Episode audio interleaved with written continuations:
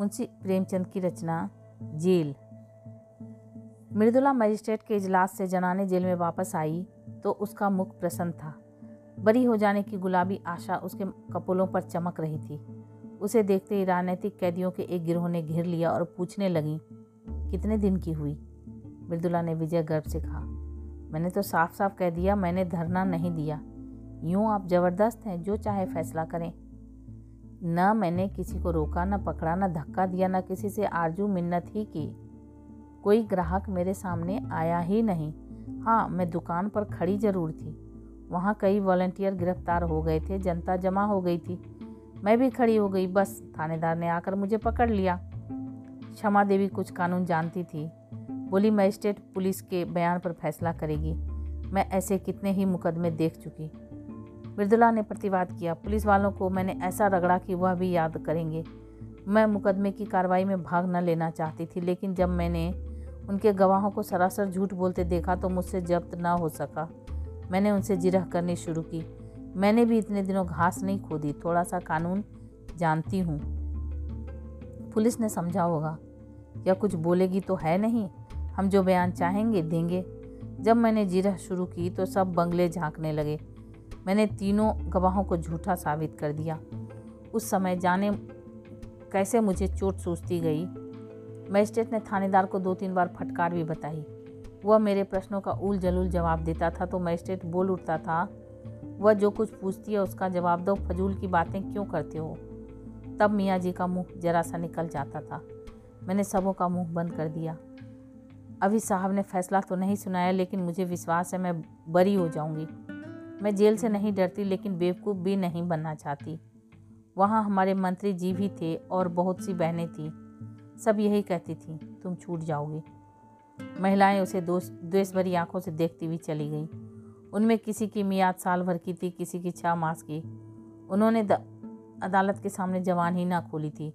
उनकी नीति में यह अधर्म से कम न था। मृदुला पुलिस से जिरह करके उनकी नज़रों में गिर गई थी। सजा हो जाने पर उसका व्यवहार क्षम्य हो सकता था, लेकिन बरी हो जाने में उसका कुछ प्रायश्चित ही न था। दूर जाकर एक देवी ने कहा, इस तरह तो हम लोग भी छूट जाते। हमें तो यह दिखाना है, नौकरशाही से हमें न्याय की कोई आशा ही नहीं। दूसरी महिला बोली, यह तो क्षमा मांग लेने के बराबर है, गई थी तो धरना देने, नहीं दुकान पर जाने का काम ही क्या था? वॉलंटियर गिरफ़्तार हुए आपकी बला से। आप वहाँ क्यों गई? मगर अब कहती है, मैं धरना देने गई ही नहीं। यह क्षमा मांगना हुआ, साफ़। तीसरा देवी मुँह बनाकर बोली, जेल में रहने के लिए बड़ा कलेजा चाहिए। उस वक्त वाह वाह लूटने के लिए आ गई, अब रोना आ रहा है। ऐसी स्त्रियों को राष्ट्रीय कामों के नगी छीना आना चाहिए। आंदोलन को बदनाम करने से क्या फ़ायदा? केवल क्षमा देवी और मृदुला के पास चिंता में डूबी खड़ी थी। उन्होंने एक उद्दंड व्याख्यान देने के अपराध में साल भर की सजा पाई थी। दूसरे ज़िले से एक महीना हुआ यहाँ आई थी। अभी मियाद पूरी होने में आठ महीने बाकी थे। यहाँ के पंद्रह कैदिनों में किसी ने उनका दिल उनका दिल न मिलता था। जरा जरा सी बातों के लिए, उनका आपस में झगड़ना, बनाव श्रृंगार की चीज़ों के लिए, लेडी वार्डरों की खुशामदें करना घर वालों से मिलने के लिए व्यग्रता दिखलाना उसे पसंद न था। वही कुत्सा और काना फुसियाँ जेल के भीतर भी थी। वह आत्माभिमान जो उसके विचार से एक पॉलिटिकल कैदी में होना चाहिए, किसी में भी न था। क्षमा उन सबों से दूर रहती थी। उसके जाति प्रेम का वारा पार न था। इस रंग में पगी हुई थी, पर अन्य देवियाँ उसे घमंडीन समझती थी और उपेक्षा का जवाब उपेक्षा से देती थी। मृदुला को हिरासत में आए आठ दिन हुए थे। इतने ही दिनों में क्षमा को उससे विशेष स्नेह हो गया था। मृदुला में वह संकीर्णता और ईर्ष्या न थी। न निंदा करने की आदत, न श्रृंगार की धुन, न भद्दी दिल लगी का शौक। उसके हृदय में करना थी, सेवा का भाव था, देश का अनुराग था। क्षमा ने सोचा, इसके साथ छः महीने आनंद से कट जाएँगे। लेकिन दुर्भाग्य, यहाँ भी उसके पीछे पड़ा हुआ था। कल मृदुला यहाँ से चली जाएगी, वह फिर अकेले हो जाएँगी। यहाँ ऐसा कौन है जिसके साथ घड़ी भर बैठकर अपना दुख दर्द सुनाएँगी, देश चर्चा करेंगी? यहाँ तो सभी के मिजाज आसमान पर हैं। मृदुला ने पूछा, तुम्हें तो अभी आठ महीने बाकी है बहन? शमा ने हसरत के साथ कहा, किसी न किसी तरह कट ही जाएँगे बहन, पर तुम्हारी याद बराबर सताती रहेगी। इसी एक सप्ताह के अंदर तुमने मुझ पर न जाने क्या जादू कर दिया। जब से तुम आई हो, मुझे जेल जेल ना मालूम होता था। कभी कभी मिलती रहना। मृदुला ने देखा क्षमा की आँखें डबडबाई हुई थी। ढांढस देती हुई बोली ज़रूर मिलूँगी दीदी, मुझसे तो खुद ना रहा जाएगा। भान को भी लाऊँगी, कहूँगी, चल, तेरी मौसी आई है, तुझे बुला रही है, दौड़ा हुआ आएगा। आज तुमसे, अब तुमसे आज कहती हूँ बहन, मुझे यहाँ किसी की याद थी तो भान की बेचारा रोया करता था। मुझे देख कर उठ जाएगा, तुम कहाँ चली गई, मुझे छोड़कर क्यों चली गई? जाओ, मैं तुमसे नहीं बोलता। तुम मेरे घर से निकल जाओ। बड़ा शैतान है बहन, क्षण भर निचला नहीं बैठता। सवेरे उठते ही गाता है झन्ना ऊँचा, लय माला, छोलाज का मन दिल दिल में है। जब एक झंडी कंधे पर रखकर कहता है, ताली छला, पीनी हलाम है तो देखते ही बनता है। बाप को तो कहता है, तुम गुलाम हो। वह एक अंग्रेज़ी कंपनी में है बार बार इस्तीफा देने का विचार करके रह जाते हैं। लेकिन गुजर बसर के लिए कोई उद्यम करना ही पड़ेगा, कैसे छोड़ें? वह तो छोड़ बैठे होते, तुमसे सच कहती हूँ, गुलामी से उन्हें गिरना है, लेकिन मैं ही समझाती रहती हूँ। बेचारे कैसे दफ्तर जाते होंगे, कैसे भान को संभालते होंगे? साहस जी के पास तो रहता ही नहीं है। वह बेचारी बूढ़ी उसके साथ कहाँ कहाँ दौड़े। चाहती है कि मेरी गोद में दबक कर बैठा रहे और भान को गोद से चिढ़। अम्मा मुझ पर बहुत बिगड़ेगी, बस यही डर लग रहा है। मुझे देखने एक बार भी नहीं आई। कल अदालत में बाबूजी मुझसे कहते थे, तुमसे बहुत खफा है। तीन दिन तक तो दाना पानी छोड़े रहीं। इस छोकरी ने कुल मर्जात डुबा दी, खानदान में दाग लगा दिया। कल मुही कुलच्छनी न जाने क्या क्या बकती रहीं। मैं उनकी बातों को बुरा नहीं मानती, पुराने ज़माने की है। उन्हें कोई चाहे कि आकर हम लोगों से मिल जाए तो यह उनका अन्याय है। यह उसका अन्याय है। चलकर मनाना पड़ेगा, बड़ी मिन्नतें से मानेगी। कल ही कथा होगी, देख लेना। ब्राह्मण खाएँगे, बिरादरी जमा होगी, जेल का प्रायश्चित तो करना ही पड़ेगा। तुम हमारे घर दो चार दिन रहना, तब जाना बहन, मैं आकर तुम्हें ले जाऊँगी। क्षमा आनंद के इन प्रसंगों से वंचित है, वह विधवा है, अकेली है। जलियांवाला बाग में उसका सर्वस्व लुट चुका है, पति और पुत्र दोनों की ही की आहुति जा चुकी है। अब कोई ऐसा नहीं जिसे वह अपना कह सके। अभी उसका हृदय इतना विशाल नहीं हुआ कि प्राणी मात्र को अपना समझ सके। इन दस वर्षों से उसका व्यथित हृदय जाति सेवा में धैर्य और शांति खोज रहा है। जिन कारणों ने उसके उस बसे हुए घर को उजाड़ दिया, जिसकी, उसकी गोद सोनी कर दी, उन कारणों का अंत करके उनको मिटाने में वह जी जान से लगी हुई है। बड़े से बड़े बलिदान तो वह पहले ही कर चुकी थी। अब अपने हृदय के सिवा उसके पास होम करने को और क्या रह गया था? औरों के लिए जाति सेवा। सभ्यता का एक संस्कार हो या यशोपार्जन का एक साधन। क्षमा के लिए तो यह तपस्या थी वह नारित्व की सारी शक्ति और श्रद्धा के साथ उसकी साधना में लगी हुई थी। लेकिन आकाश में उड़ने वाले पक्षी की भी तो अपने बसेरे की याद आती है। क्षमा के लिए वह आश्रय कहाँ था? यही वह अवसर थे जब क्षमा भी आत्मसंवेदना के लिए आकुल हो जाती थी। यहाँ मृदुला को पाकर वह अपने को धन्य मान रही थी। पर यह क्षमा भी इतनी जल्दी हट गई। क्षमा ने व्यथित कंठ से कहा, यहाँ से जाकर भूल जाओगी मृदुला।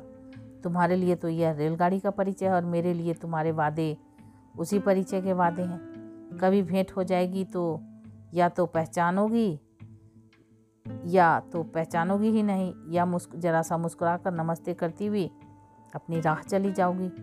यही दुनिया का दस्तूर है। अपने रोने से ही छुट्टी ही नहीं मिलती, दूसरों के लिए क्यों कर रोए? तुम्हारे लिए तो मैं कुछ नहीं थी। मेरे लिए तुम बहुत अच्छी थी, मगर अपने प्रियजनों में बैठकर कभी कभी इस अभागिनी को ज़रूर याद कर लिया करना। भिखारी के लिए चुटकी भराटा ही बहुत है। दूसरे दिन मजिस्ट्रेट ने फैसला सुना दिया, मृदुला बड़ी हो गई। संध्या समय वह सब बहनों से गले मिलकर रो कर रुला कर चली गई। मानो मैके से विदा हुई हो। तीन महीने बीत गए पर मृदुला एक बार भी नहीं आई और न कैदियों से मिलने वाले आते रहते थे। किसी किसी के घर से खाने पीने की चीज़ें और सौगातें आ जाती थी। लेकिन क्षमा का पूछ पूछने वाला कौन था? हर महीने के अंतिम रविवार को प्रातःकाल को ही मृदुला की बाट जोहने लगती। जब मुलाकात का समय निकल जाता तो जरा देर रोक कर मन को समझा लेती, जमाने का यही दस्तूर है। एक दिन शाम को संध्या करके उठी थी कि देखा मृदुला सामने से चली आ रही है। न वह रंग रूप है, न कांति दौड़ कर उसके गले से लिपट गई और रोती हुई बोली, यह तेरी क्या दशा है मृदुला? सूरत ही बदल गई, क्या बीमार है? मृदुला की आँखों से आंसुओं की झड़ी लगी हुई थी। बोली, बीमार तो नहीं हूँ बहन, विपत्ति से बंधी हुई हूँ। तुम मुझे खूब कोस रही होगी। उन सारी निठुराइयों का प्राश्चित करने आई हूँ और सब चिंताओं से मुक्त होकर आई हूँ।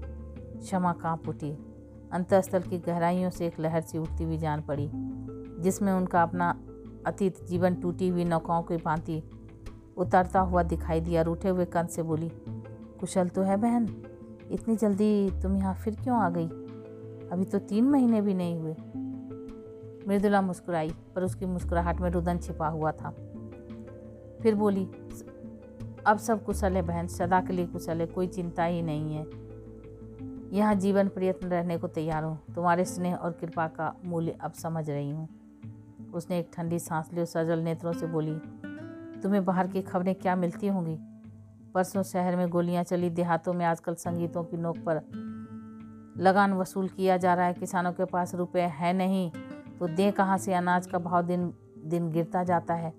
पौने दो रुपए में मन भर गेहूँ आता है। मेरी उम्र ही अभी क्या है? अम्मा जी भी कहती थी कि अनाज इतना सस्ता कभी नहीं था। खेत की ऊपर से बीजों तक के दाम नहीं आते। मेहनत और सिंचाई इसके ऊपर। गरीब किसान लगान कहाँ से दें? उस पर सरकार का हुक्म है कि लगान कड़ाई के साथ वसूल किया जाए। किसान इस पर भी राज़ी है कि हमारी जमा जथा नीलाम कर लो, घर कूट कर लो, अपनी ज़मीन ले लो। मगर यहाँ तो अधिकारियों को अपनी कारगुजारी दिखाने की फ़िक्र पड़ी हुई है। वह चाहे प्रजा को चक्की में पीसी क्यों न डालें। सरकार उन्हें मना ना करेगी। मैंने सुना कि वह उल्टे और सह देती है। सरकार को तो अपने कर से मतलब है, प्रजा मरे या जिए, उससे कोई प्रयोजन नहीं। अक्सर ज़मींदारों ने तो लगान वसूल करने से इनकार कर दिया है। अब पुलिस उनकी मदद पर भेजी गई है। भैरवगंज का सारा इलाका लूटा जा रहा है। मरता क्या ना करता किसान भी घर बार छोड़कर भागे जा रहे हैं। एक किसान के घर में घुसकर कई कांस्टेबलों ने उसे पीटना शुरू किया। बेचारा बैठा मार खाता रहा। उसकी स्त्री से न रहा गया सामत की सारी कांस्टेबल शामत की सारी कांस्टेबलों को कुवचन कहने लगी। बस एक सिपाही ने उसे नंगा कर दिया। क्या कहूँ बहन? कहते शर्म आती है। हमारी ही भाई इतनी हमारे ही भाई इतनी निर्दयता करें, इससे ज़्यादा दुख और लज्जा की। और क्या बात होगी? किसान से जप न हुआ। कभी पेट पर गरीबों को खाने को तो नहीं मिलता, इस पर कठोर परिश्रम में, न देह में बल है, न दिल में हिम्मत, पर मनुष्य का हृदय ही तो ठहरा। बेचारा बेदम पड़ा हुआ था। स्त्री लग, स्त्री का चिल्लाना सुनकर उठ बैठा और उस दुष्ट सिपाही को धक्का देकर ज़मीन पर गिरा दिया। फिर दोनों में कुस्तम कुश्ती होने लगी। एक किसान किसी पुलिस के आदमी के साथ इतना बेअदबी करे, इसे भला वह कहीं बर्दाश्त कर सकती है? सब कांस्टेबलों ने गरीब को इतना मारा कि वह मर गया। क्षमा ने कहा, गाँव के और लोग तमाशा देखते रहेंगे मृदुला तीव्र कंठ से बोली, बहन, प्रजा की तो हर तरह से मरण है। अगर दस बीस आदमी जमा हो जाते तो पुलिस कहती, हमसे लड़ने आए डंडे चलाने शुरू करती। अगर कोई आदमी क्रोध में आकर एक आध कंकड़ फेंक देता तो गोलियाँ चला देती। दस बीस आदमी भुन जाते, इसलिए लोग जमा नहीं होते। लेकिन जब वह किसान मर गया तो गाँव वालों को तैस आ गया, लाठियाँ ले लेकर दौड़ पड़े और कांस्टेबलों को घिर लिया। संभव है दो चार आदमियों ने लाठियाँ चलाई भी हों। कांस्टेबलों ने गोलियाँ चला चलानी शुरू की। दो तीन सिपाहियों की हल्की चोटी आई, उसके बदले में बारह आदमियों की जान ले ली गई। और कितने ही के अंग भंग कर दिए गए। इन छोटे छोटे आदमियों को तो इसलिए तो इतने अधिकार दिए गए हैं कि उनका दुरुपयोग करें। आधे गाँव का कत्लेआम करके पुलिस विजय के नगाड़े बजाते हुए लौट गई। गाँव वालों की फरियाद कौन सुनता? गरीब हैं, बेकस हैं, अपंग हैं, जितने आदमियों को चाहो मार डालो। अदालत और हाकिमों से तो उनको, उन्होंने न्याय की आशा करना ही छोड़ दिया। आखिर सरकार ही ने तो कांस्टेबलों को यह मुहिम सर करने के लिए भेजा है। वह किसानों को फरियाद क्यों सुनते, सुनने लगी? अगर आदमी का दिल फरियाद किए बगैर नहीं मानता। गाँव वालों ने अपने शहर के भाइयों से फरियाद करने का निश्चय किया। जनता और कुछ नहीं कर सकती। हमदर्दी तो कर सकती है। दुख कथा सुनकर आँसू तो बहाती है। दुखियारों को हमदर्दी के आँसू भी कम प्यारे नहीं होते। अगर आसपास के गाँव के लोग जमा होकर उनके साथ रो लेते तो गरीबों के आँसू पूछ जाते। किंतु पुलिस ने उस गाँव की नाको नाकेबंदी कर रखी है। चारों सीमाओं पर पहरे बिठा दिए थे। यह घाव पर नमक था। मारते भी और रोने भी नहीं देते। आखिर लोगों ने लाशें उठाई और शहर वालों को अपनी विपत्ति की कथा सुनाने लगे। इस हंगामे की खबर पहले ही शहर में पहुँच गई थी। इन लाशों को देखना, देखकर जनता उत्तेजित हो गई। जब पुलिस के अध्यक्षों ने इन लाशों का जुलूस निकालने की अनुमति न दी तो लोग और भी झल्लाए। बहुत बड़ा जमा हो गया। मेरे बाबूजी भी इसी दल में थे मैंने उन्हें रोका मत जाओ आज का रंग अच्छा नहीं है। तो कहने लगे मैं किसी से लड़ने थोड़े ही जाता हूँ। जब सरकार की आज्ञा के विरुद्ध जनाजा चला तो पचास हज़ार आदमी साथ थे। उधर पाँच सौ सशस्त्र पुलिस रास्ता रोके खड़ी थी। सवार प्यादे सार, सार्जन पूरी फौज थी। हम निहत्तों के सामने इन नामर्दों की तलवारें चमकाते और झंकारते शर्म भी न आती। बा जब बार बार पुलिस की धमकियों पर भी लोग न भागे तो पुलिस तो गोलियों चलाने का हुक्म हो गया। घंटे भर फैर होते रहे, पूरे घंटे भर कितने मरे, कितने घायल हुए, कौन जानता है? मेरा मकान सड़क पर है। मैं छज्जे पर खड़ी, दोनों हाथों से दिल थापे, कांपती थी। पहली बाढ़ चलते ही भगदड़ मच गई। हज़ारों आदमी बदहवास भागे चले आ रहे थे, बहन। वह दृश्य अभी तक आँखों के सामने है। कितना भीषण, कितना रोमांचकारी और कितना लज्जास्पद। ऐसा जान पड़ता था कि लोगों के प्राण आँखों से निकले पड़ते हैं। मगर इन भागने वालों के पीछे वीर व्रतधारियों का दल था जो पर्वत की भांति अटल खड़ा छातियों पर गोलियाँ खा रहा था और पीछे हटने का नाम न लेता था। बंदूकों की आवाज़ साफ़ सुनाई देती थी। हर एक धाए धाए के बाद हज़ारों गलों से जय की गहरी गगन भेदी ध्वनि निकलती थी। उस ध्वनि में कितनी उत्तेजना थी, कितना आकर्षण, कितना उन्माद। बस यही जी चाहता था कि जाकर के गोलियों के सामने खड़ी हो जाऊँ और हँसते हँसते मर जाऊँ। उस समय ऐसा भान होता था तब मर जाना कोई खेल है। अम्मा जी कमरे में भान को लिए मुझे बार बार बुला रही थी।